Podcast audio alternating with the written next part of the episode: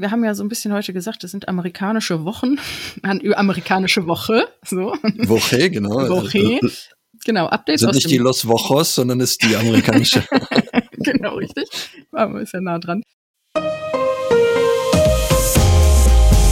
Herzlich willkommen zum Datenschutz Talk, Ihrem Podcast für die Themen Datenschutz und Informationssicherheit.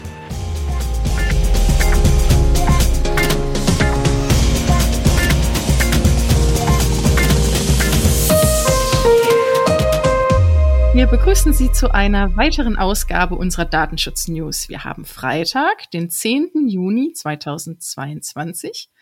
Mein Name ist Laura Droschinski und an meiner Seite begrüße ich heute Markus Zechel. Hallo Markus. Hallo Laura, ich freue mich, dass wir heute zusammen aufnehmen. Ja, total. Ist ja schon wieder ziemlich lange her. Mhm. Dem David gönnen wir mal eine Runde Urlaub. Der war ja so fleißig in den letzten Wochen. ja, der musste, glaube ich, auch einspringen, das eine oder andere Mal für uns. Ja, ja. ja. Deswegen ein Dank nochmal an dieser Stelle. Er hört uns sicherlich auch im Urlaub.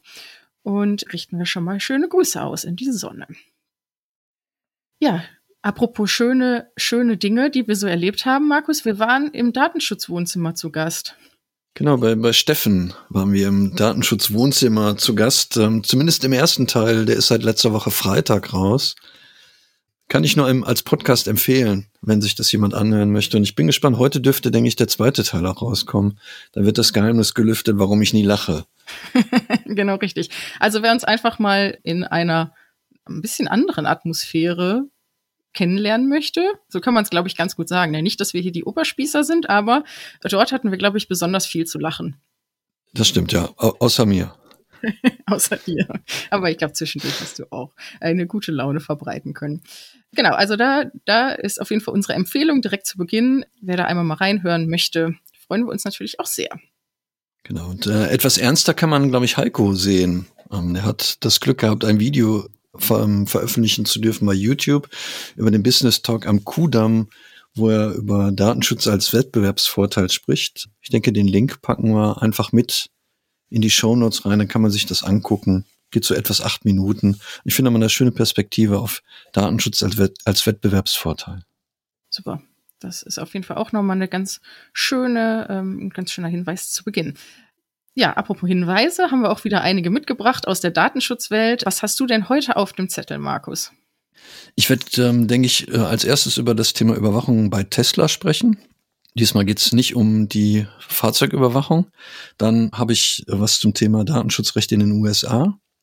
Ähm, Fragen und Antworten zur Standarddatenschutzklausel, die die Kommission veröffentlicht hat und Speicherbegrenzung bei der Schufa. Wie sieht's bei dir aus, Laura? Wir haben ja so ein bisschen heute gesagt, das sind amerikanische Wochen, amerikanische Woche, so. Woche, genau. Woche. Genau, Updates sind nicht die Los Wochos, sondern ist die amerikanische. genau, richtig. Aber ist ja nah dran. Ich habe was mitgebracht vom Meta-Konzern, das äh, einmal ein Ultimatum gegenüber WhatsApp, dann ein neuer Chefposten, der dort vergeben worden ist. Als nächstes habe ich mitgebracht den hessischen Tätigkeitsbericht und da es ein Jubiläumsbericht ist, gehen wir da im Detail ein bisschen mehr drauf ein, als dass Sie das sonst von uns gewohnt sind, liebe Zuhörerinnen und Zuhörer. Dann habe ich ein weiteres Bußgeld, nicht ein weiteres, sondern ich habe noch ein Bußgeld mitgebracht in Bezug auf Video Aufnahmen aus Italien. Und ebenfalls möchte ich aufmerksam machen auf den GDD Wissenschaftspreis, der noch vergeben wird in diesem Jahr. So, Markus, ich würde sagen, lass uns nicht viel Zeit verplempern. Möchtest du direkt mal mit Tesla einsteigen? Du sagtest schon, diesmal keine Überwachung von Autos oder Fahrern besser gesagt. Genau, das war ja das immer, was wir in der Vergangenheit zu Tesla gesagt haben, das Thema Videokameras, die entweder die Fahrer filmen oder auch außerhalb der Fahrzeuge filmen. Tesla hat das Ganze noch ein bisschen weitergetrieben.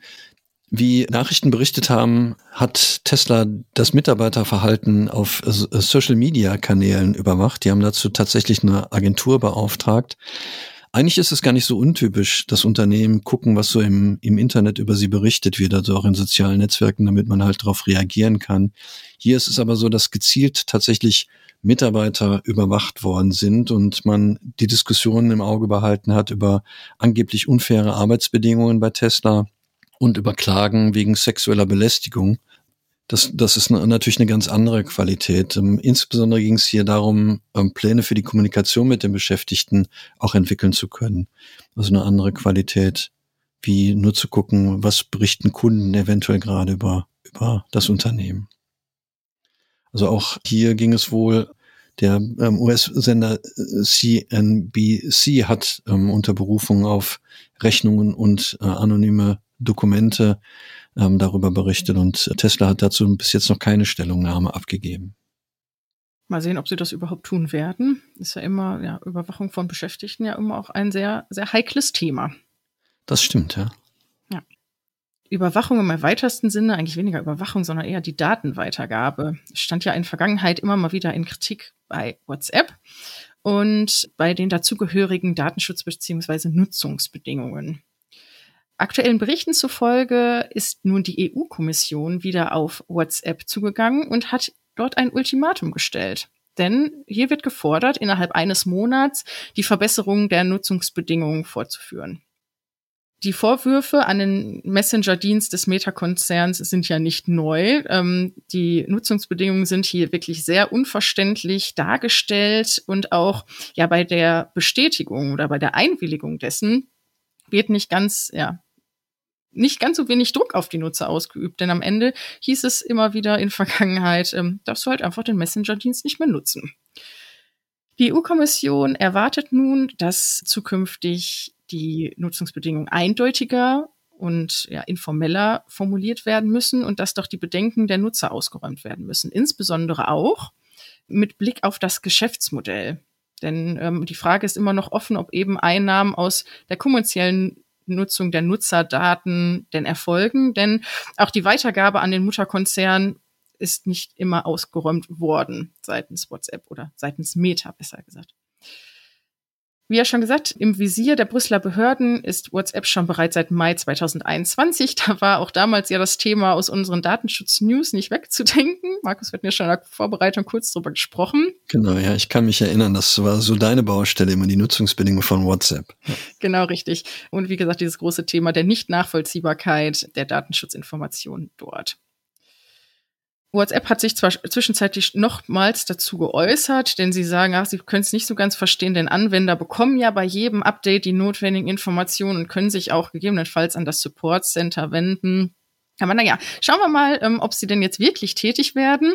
Aus den Berichten ist auch nicht zu erkennen, was denn die Folgen wären nach Ablauf des Ultimatums, wenn wirklich Meta und WhatsApp sich gegen eine Änderung entscheiden. Also mal sehen, ob dort die Zügel dann noch enger genommen werden seitens der Brüsseler Behörden. Wir haben ja immer noch die Idee, dass Mark Zuckerberg dann beschließt, seine Dienste in den in der EU nicht mehr anzubieten. Vielleicht ist das ja dann der, der Tropfen, der das fast zum Überlaufen bringt. Mal schauen. Das warten wir mal ab. Warten wir mal ab, ja. Ich habe eine spannende Nachricht mitgebracht, auch aus den Vereinigten Staaten. Wie gesagt, sonst würde es ja wenig Sinn machen, das die amerikanische Woche zu nennen. Heise hat berichtet, dass es hier eine neue Initiative gibt, ein US-amerikanisches Datenschutzrecht und zwar auf Bundesebene zu veröffentlichen. Es gibt ja schon zum Beispiel in Kalifornien ein eigenes Datenschutzgesetz, aber hier scheint es jetzt wieder neue Bestrebungen zu geben, ein US-Bundesgesetz auf den Weg zu bringen, was sich mit dem Thema Datenschutz beschäftigt. Tatsächlich scheint es wirklich so zu sein, dass jetzt von Seiten der Republikaner als auch von äh, Demokraten man sich darauf einigen könnte, den American Data Privacy and Protection Act zu veröffentlichen. Spannend, ich habe mir das mal angeschaut in Vorbereitung. In erster Linie richtet sich das an Konsumer. Das wird also tatsächlich ein Konsumerdatenschutzgesetz werden, also Verbraucher, weil zu den äh, Definitionen habe ich gesehen, werden Beschäftigtendaten tatsächlich ausdrücklich ausgenommen. Ob wir dann wirklich das Ziel erreichen, so wie es Heise berichtet hat, hier eine Annäherung zwischen den USA und der EU zum Thema Datenschutz hinzubekommen, finde ich ganz spannend, weil das natürlich für uns immer ein sehr zentrales Thema ist, Beschäftigtendaten. Und die werden aber zu den Daten ausdrücklich ausgenommen, also Daten, die der äh, Verantwortliche braucht, um den Beschäftigungsprozess zu initiieren und ähm, auch zu beenden, sind ausdrücklich von den Covered Data ausgenommen. Das fand ich, fand ich ganz spannend in der Vorbereitung. Ja, vor allem, wenn da so, so explizit drauf hingewiesen wird. Mhm. Mhm. Ja. Wir sind aber noch nicht fertig, oder? Mit den nee. US-Amerikanern. Ja, ich bleibe nochmal bei Meta. Denn Meta-Plattform, so hat das Handelsblatt berichtet in der letzten Woche, hat erstmals in der Firmengeschichte die Position des Informationssicherheitschefs vergeben. Ja, mein, mein erste, erste Reaktion darauf war erstmal auch so spät erst. Das fand ich ja doch extrem, dass das ähm, bis vor kurzem anscheinend noch Chefsache war. Also hier hat Mark Zuckerberg sein äh, Führungsteam weiter erweitert. Ähm, die Position inne hat nun Guy Rosen. Er ist seit 2013 bereits Teil des Milliardenkonzerns. Und ja, er wird sich zukünftig mit dem Thema Überwachung beschäftigen und eben sich insbesondere mit den Sicherheitsrisiken für Nutzer, Unternehmen und auch für die Industrie auseinandersetzen. Das hat er jedenfalls so bei Twitter geschrieben. Finde ich eigentlich eine ganz gute Angelegenheit, denn insbesondere ähm, ja, ist ja auch Meta immer wieder von Sicherheitslücken betroffen und von Hackerangriffen. Also glaube ich, dass das schon Sinn macht, wenn man da nochmal einen für bestimmt, der doch dafür den Hut aufhat. Genau, einen, den man dann an den Pranger stellen kann, wenn es nicht funktioniert. genau, richtig. Ja, genau. Ja, ich finde find es gut, wenn man bestimmte Aufgaben auch äh, ganz konkrete Verantwortlichkeiten zuweist. Das ist eine gute Idee. Und ich, ich hoffe, dass das ein oder andere dann natürlich dann auch auf den Weg gebracht werden kann, was vielleicht noch in der Chefschublade schlummern könnte oder so.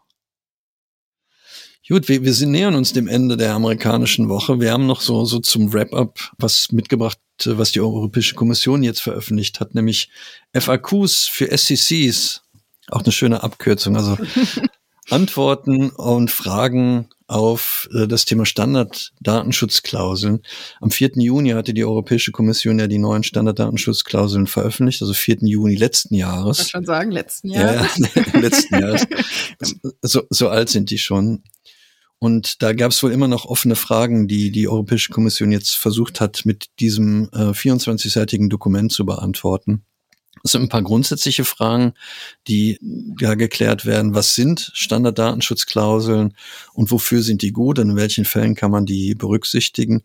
Aber auch so ein paar Sachen, zum Beispiel wie das Thema äh, Docking Clause, also ähm, wo andere Unternehmen noch mit hinzutreten können, werden da behandelt. Ich glaube, das könnte eine ganz schöne Beschäftigung sein, insbesondere weil wir ja gesehen haben, wie viel Drittstaatentransfer wir dann durchaus haben. Auch bei der Nutzung von WhatsApp oder bei der Nutzung von Meta kann das Thema Drittstaatentransfer ganz spannend werden. Hier nochmal ein Aufruf auch an alle Kolleginnen und Kollegen draußen. 27. Dezember diesen Jahres ist dann Stichtag. Auch das wird aus dem Dokument nochmal deutlich. Bis dahin müssen alle Standarddatenschutzklauseln umgesetzt sein auf das neue Format. Ab dann gelten die alten eben nicht mehr. Hast du schon alle, alle deine SCCs umgesetzt, Laura? Ja, ich glaube, wir sind schon wirklich auf der Zielgeraden. Bei ähm, unseren Mandanten auf jeden Fall. Wir sind da mittendrin und ähm, ja, wie gesagt, kann man nur jedem ans Herz legen, da auf jeden Fall noch ein bisschen fleißig zu sein im Laufe des Jahres. Ja, gerade wenn man Partner hat, denke ich, auf der amerikanischen Seite vielleicht, die sich mit dem Thema noch nicht so auseinandergesetzt haben, könnte die Zeit langsam knapp werden. Ja, ja, richtig. Ja, es gab ja auch ähm, zu Beginn der Zeit immer mal wieder Aussagen mit, ja, ja, wir bestätigen, wir werden das noch tun. Aber jetzt langsam wird es wirklich Zeit, dem einen oder anderen auf die Finger zu klopfen, dass da auch wirklich die letzten schriftlichen Bestätigungen auch eingehen. Und solange es immer noch Unternehmen gibt, die sich auf Privacy Shield beziehen. Äh auch die gibt es noch, da hast du wohl die recht. Die gibt es noch, genau. Ja. ja. ja. aber ich denke auch, dass äh, dieses Thema auch ganz sicherlich in einem der nächsten Folgen wahrscheinlich auch noch mal wir doch mitbringen werden, oder? Wahrscheinlich ja. aktuelles Thema bleiben. Ich denke schon, ja. Das wird uns weiter beschäftigen. Genau. Beschäftigen tun uns auch immer die Tätigkeitsberichte aus den einzelnen ja, nationalen Datenschutzaufsichtsbehörden. Und heute habe ich einen ganz besonderen Tätigkeitsbericht mitgebracht. Besonders deshalb, ähm, weil es der 50. Bericht ist, nämlich aus Hessen sozusagen ein Jubiläum für den Datenschutzbereich. Hierin versteckt ist auch der vierte Informationsfreiheitsbericht. Und ja, Professor Dr. Alexander Rossnagel hat innerhalb des Berichts nochmal betont, dass doch in seinem Bundesland die Akzeptanz für den Datenschutz sehr hoch sei und auch nicht in Frage gestellt wird. Nichtsdestotrotz ist die Umsetzung des Datenschutzes in einigen Bereichen eben noch nicht ausreichend, also seine Arbeit hört nicht auf. Und auch in Teilen ähm, war ein Eingreifen der Datenschutzaufsichtsbehörde notwendig ähm, bei den ein oder anderen Vorgängen, ebenso wie Anordnung oder auch Durchsetzungsmaßnahmen. Ja, ich weiß gar nicht, wie ich jetzt die Überleitung machen soll, aber ich habe beim Blättern durch den Bericht bin ich doch an ein paar Bußgeldern hängen geblieben und die äh, wollte ich jedoch einmal zum Besten tragen, weil ich es doch, ich fand es auch ein bisschen irritierend, aber ähm, Vielleicht ist das was für, für unsere Idee, dass wir doch mal so eine Art kuriosen Kabinett aufmachen sollten, was so Datenschutz und Datenschutzvorfälle angeht. Ja. Da könnte das ganz gut reinpassen. Zumindest die ein oder andere von diesen Bußgeldern, die verhängt worden sind. Das stimmt. Wir möchten aber jetzt unsere Zuhörerinnen und Zuhörer nicht weiter auf die Folter spannen, denn ich habe, sage und schreibe, vier Bußgelder, das fand ich jetzt schon sehr viel, mitgebracht, die alle an Polizeibeamten adressiert waren. Und jetzt könnte man sagen, ach, haben sie gemeinsam, gemeinsam sich vor den Laptop gesetzt und lustig auf die Polizeisysteme zugriffen? Nein, es sind unabhängig voneinander bestehende Sachverhalte. Und beispielsweise ist das erste Bußgeld in Höhe von 1800 Euro fällig geworden an einen Polizeibeamten, der Abfragen über sein familiäres Umfeld gestellt hat. Im Vorfeld dessen gab es sogar ähm, noch eine strafrechtliche Ermittlung der Datenschutzaufsichtsbehörde, denn es stand der Verdacht im Raum, dass eben auch das Privatgeheimnis verletzt worden ist. Ähm, dieses Verfahren wurde aber wohl im Vorfeld eingestellt, da die Weitergabe der Daten an Dritte nicht nachweisbar waren. Aber wie gesagt, 1800 Euro hat er dafür bekommen, sich über seine Bekanntschaft zu informieren. Bekanntschaft ist auch das nächste Stichwort für das nächste Bußgeld in Höhe von 600 Euro. Denn hier hat ein Polizist die Adresse seiner Ex-Partnerin ermittelt. Er wollte im Vorfeld ja mit ihr Kontakt aufnehmen, erfolglos auf den klassischen Wegen. Und er hat als letztes Mittel gesehen, sich doch dem Informationssystem der Polizei zu bedienen und hat hier festgestellt, dass eben seine Ex-Partnerin zwischenzeitlich in ein anderes Bundesland gezogen ist. Was hat er natürlich gemacht? Er ist dorthin gefahren und hat sie vor der Tür getroffen. Wenig überraschend fand das seine Ex-Partnerin nicht so witzig und ist auch direkt zur nächsten Polizeidienststelle gegangen und hat ihn angezeigt. Hierbei ist dann rausgekommen, dass er, wie gesagt, die Daten aus seinem ja, dienstlichen Umfeld erhalten hat. Was die Leute so tun, das ist unglaublich. die nächst, das nächste Bußgeld in Höhe von 500 Euro ist einzig und allein der privaten Neugier geschuldet.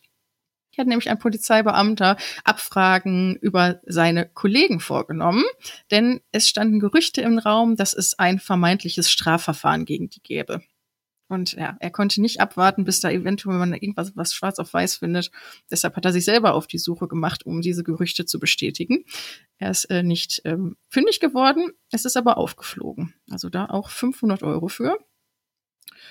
Und last but not least auch eine ganz schöne Geschichte ein Polizist, der einen ja, hochwertigen Laptop erhalten hat. Und er wollte bei, gegenüber des Händlers eine andere Zahlungsweise erwirken. Der Händler hat sich hier aber nicht drauf eingelassen. Und ich weiß nicht, ob, er, ob das ein Erpressungsversuch war. Auf jeden Fall ist ein Polizist auch hergegangen und hat sich weitere Informationen des Händlers, ähm, Privatinformationen wiederum aus dem Informationssystem gezogen. Diesen Händler ja über mehrere Nachrichten wie nennt man das, in Bedrängnis gebracht, auch hierüber ihn ähm, selber informiert über seinen Namen, die Geburtsdatum, das Geburtsdatum des Händlers, das, den Geburtsort und natürlich auch, wo der, der Händler auch so in Vergangenheit gewohnt hat und auch noch wohnt. Auch dieser Erpressungsversuch äh, ist nicht erfolgreich verlaufen, so dass auch hier die Anzeige der betroffenen Person dazu geführt hat, dass auch der Polizist von der Datenschutzaufsichtsbehörde entsprechendes Bußgeld auferlegt bekommen hat. 400 Euro. Ich weiß nicht, ob ich es schon gesagt habe. Ja, ist der Laptop gleich ein bisschen teurer geworden, ja. also um 400 Euro. Ich finde es total absurd, was nach dem Motto, ich möchte nicht, nicht PayPal, ich möchte gerne auf Rechnung und, und ich weiß, wo, wo dein Auto steht oder was, was, das ist total Wahrscheinlich absurd, auf Raten, ne? aber wahrscheinlich war auf Raten das Problem, aber nichtsdestotrotz, ja, es ist, es ist doch einfach unglaublich und was, was doch dafür, also was denn doch alles passieren kann, wenn man doch so weitreichende Berechtigungen hat, um sich auch eben alle Informationen, die es gibt, nun mal zu, zu beschaffen. Ja, ich finde, das wird für die Kollegen bei der Polizei ja durchaus auch noch andere Konsequenzen haben. Die Bußgelder sind ja noch relativ moderat, also 400 Euro für so einen äh, Versuch, eine andere Rechnungsart zu beziehen oder, oder 600 Euro, wenn ich meine Ex-Partnerin in Bedrängnis bringe. Aber ich könnte mir vorstellen, dass es natürlich auch beruflich für die, die Polizeibeamten oder Beamtinnen dann Konsequenzen haben wird, weil ein Strafverfahren wegen Stalkings zu bekommen, ist für einen Polizisten bestimmt auch kein Vergnügen oder vermeintliche Erpressungsversuche dürfte sich jetzt auch nicht, nicht so positiv für, für den Karriereweg äh, auswirken. Ich will keine Ahnung, wie man auf die Idee kommen kann. Also, ja, naja. ja es, es ist auf jeden Fall schon verrückt. Man muss auch dazu sagen, dass diese Fälle natürlich auch das Landespolizeipräsidium nicht ganz unbeachtet lässt, sondern es wurde hier auch zwischenzeitlich eine Arbeitsgruppe gebildet, die sich eben mit den Datenschutzverstößen bei der hessischen Polizei befasst. Und ähm, diese Arbeitsgruppe soll dann auch den Auftrag erhalten, ähm, insbesondere die Verbesserung der bestehenden Abläufe bei Meldung und Verletzung des Schutzes personenbezogener Daten natürlich zu beleuchten, aber auch natürlich die, die Bearbeitung zu, wohl zu beschleunigen. Das war wohl auch wohl ziemlich müßig, das halt nachzuholen.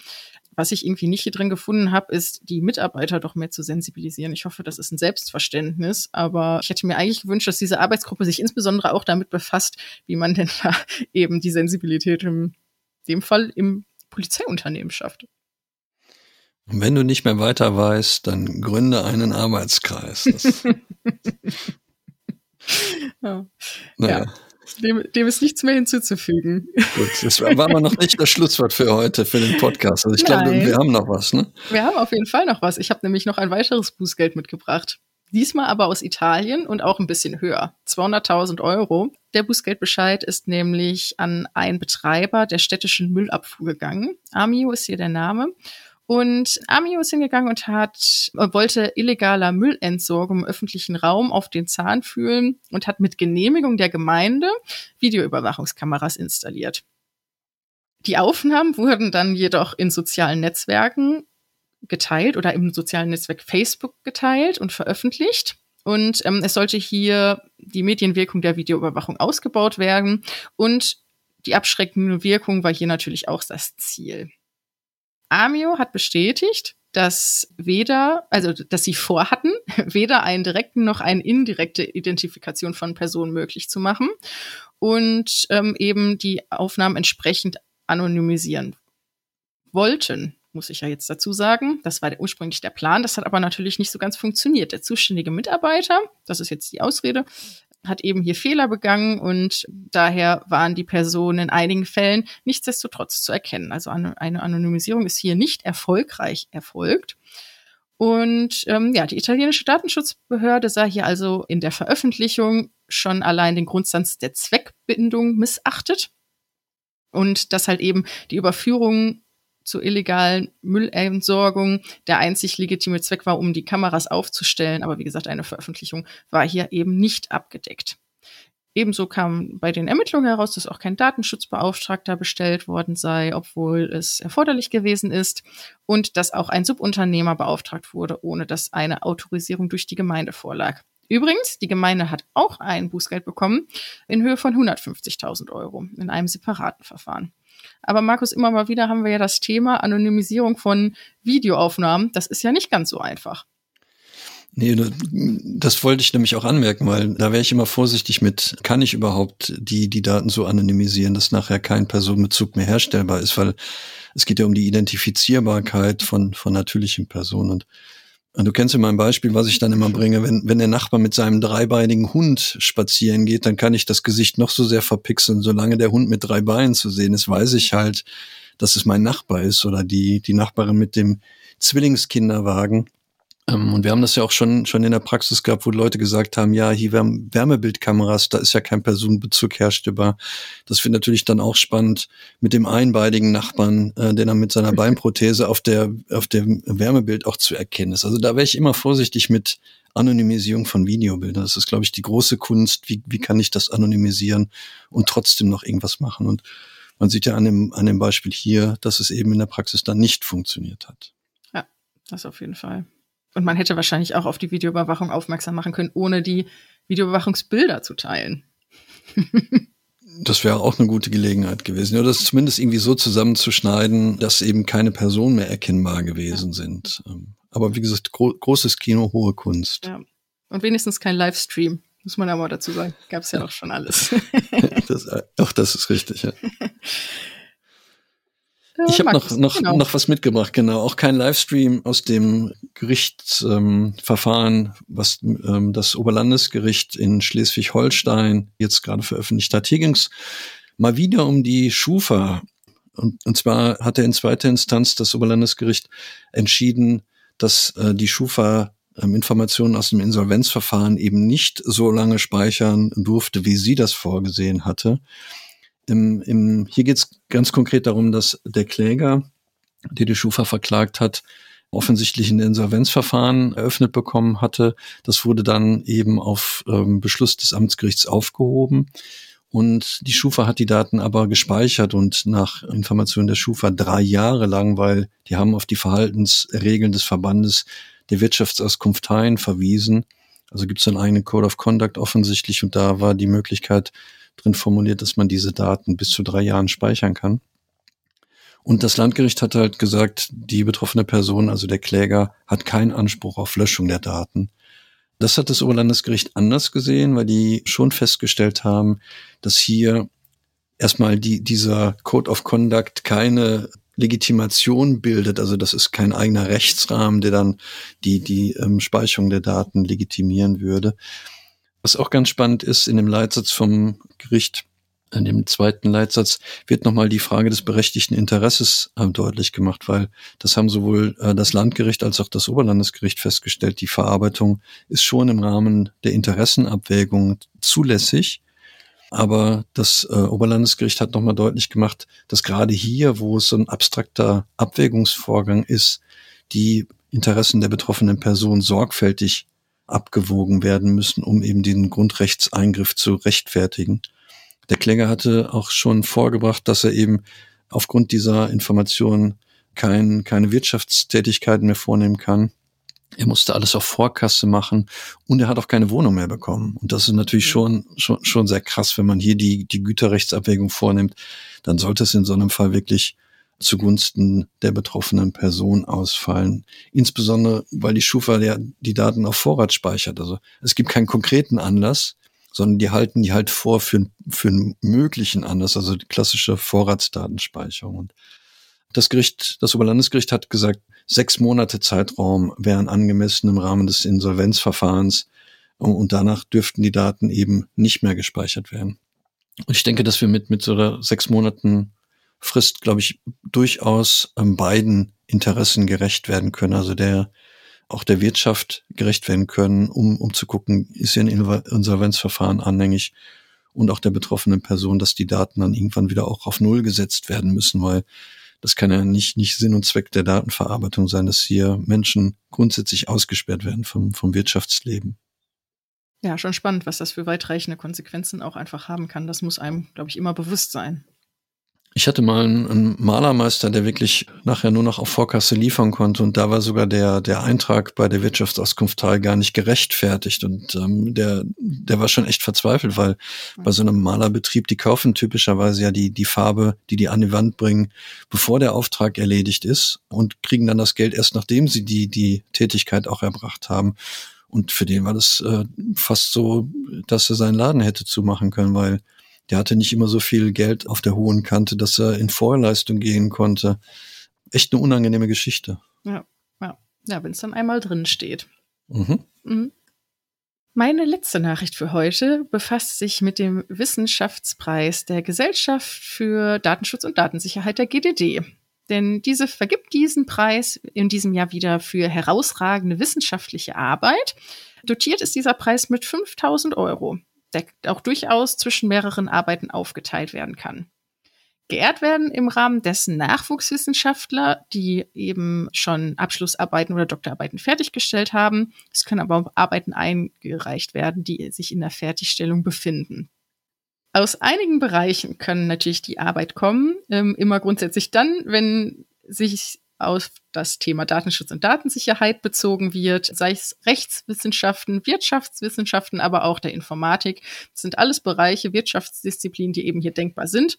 Voraussetzung ist hierfür, dass die wissenschaftlichen Exzellenzkriterien erfüllt sind. Arbeiten müssen mit der Befürwortung des betreuenden Hochschullehrers dann bei der GDD eingereicht werden und das kann noch bis zum 31. Juli 2022 erfolgen. Also ich bin mal gespannt, wer denn da dieses Jahr die Preisträger sein werden. Wahrscheinlich werden die wieder auf der DAFTA geehrt, denke ich mhm. mal. Ähm, ja. Schön. Ja, ich habe das mal, mal miterlebt. Das ist eine schöne Veranstaltung, wenn da die Preisträger auf die Bühne gerufen werden. Ja. Leider gehe ich wahrscheinlich nicht mehr als Nachwuchswissenschaftler durch, sonst würde ich mich glatt bewerben dabei. Sehr schön. Ich glaube, wir sind am Ende angelangt, oder Markus? Wie sieht es bei dir aus? Ich habe nichts mehr. Sehr schön. Ja, es hat sehr viel Spaß gemacht. Vielen Dank. Ja, mir auch. Danke, Laura. Ja, liebe Zuhörer, Zuhörer, vielen Dank natürlich auch für Ihr Ohr. Wir freuen uns immer sehr, dass Sie uns so zahlreich zuhören. Wir wünschen Ihnen viel Spaß mit der Folge. Wenn Sie neben der Folge Sehnsucht nach uns haben, dann finden Sie uns natürlich auf allen gängigen Social Media Netzen, äh, sei es Instagram, aber auch beruflich, Xing, LinkedIn, finden Sie uns. Oder auch auf Twitter, glaube ich, Markus, ne? Sind wir, glaube ich, auch vertreten. Auf Twitter sind wir auch vertreten, ja, genau. Bevor ich jetzt hier was Falsches sage. Genau. Wie gesagt, wir wünschen Ihnen äh, viel Spaß mit der Folge. Einen guten Start ins Wochenende, wenn Sie die Folge Freitag hören, wenn Sie Montag hören, einen guten Start in die neue Woche. Und ich sage bis zur nächsten Woche. Markus, ich glaube, wir sind aber nicht dran. Ne? Ich darf, glaube ich, mit dem lieben Gregor einsprechen. Ich bin nächste Woche nicht dran. Ich wünsche dir dann viel Vergnügen nächste Woche, Laura. Vielen Bis Dank. dann. Bis zum nächsten Mal. Tschüss.